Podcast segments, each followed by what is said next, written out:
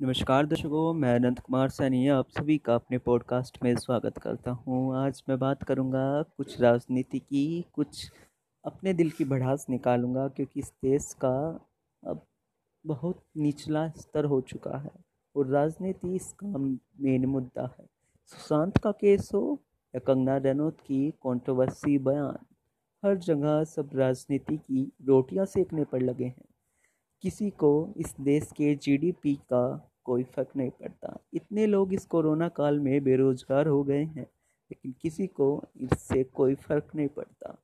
ऐसी क्या राजनीति हो गई जो देश के लोगों, जिन्होंने उनको चुनकर इस लायक बनाया कि वो उनके हित के लिए, उनके हक के लिए लड़ सके और काम कर सके। वही आज उस राजनीति के चक्कर में उन लोगों को ही भूल गए, जिन्होंने उन्हें अपना बहुकीमती वोट देकर उन्हें हर कोई अपनी राजनीति, अपनी पार्टी को सर्वश्रेष्ठ और उचित और सही घोषित करने में लगा हुआ है।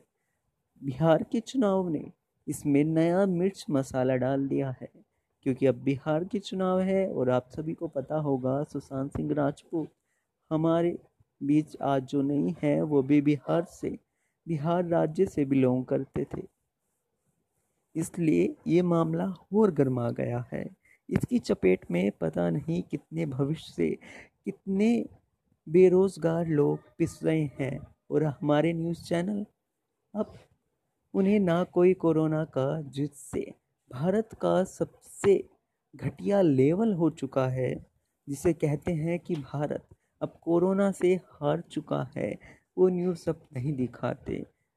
अब सिर्फ़ या तो रिया चक्रवर्ती या कंगना रनौत, इन पर सिमट आया है हमारा देश। ना अब किसी को अर्थव्यवस्था, ना बेरोज़गारी, कुछ नहीं पता। बस सिर्फ़ ये कागज़ों में और चुनाव के टाइम हथियार यूज़ करते हैं, उसके अलावा कुछ यूज़ नहीं करते।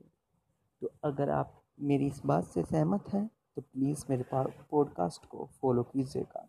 आगे की, ऐसे ही चुनिंदा रिव्यूज़ के लिए मुझे इजाज़त दीजिए इजाज़त दीजिए। टाटा सब खैर। अलकुम नमस्कार, सत श्रीकाल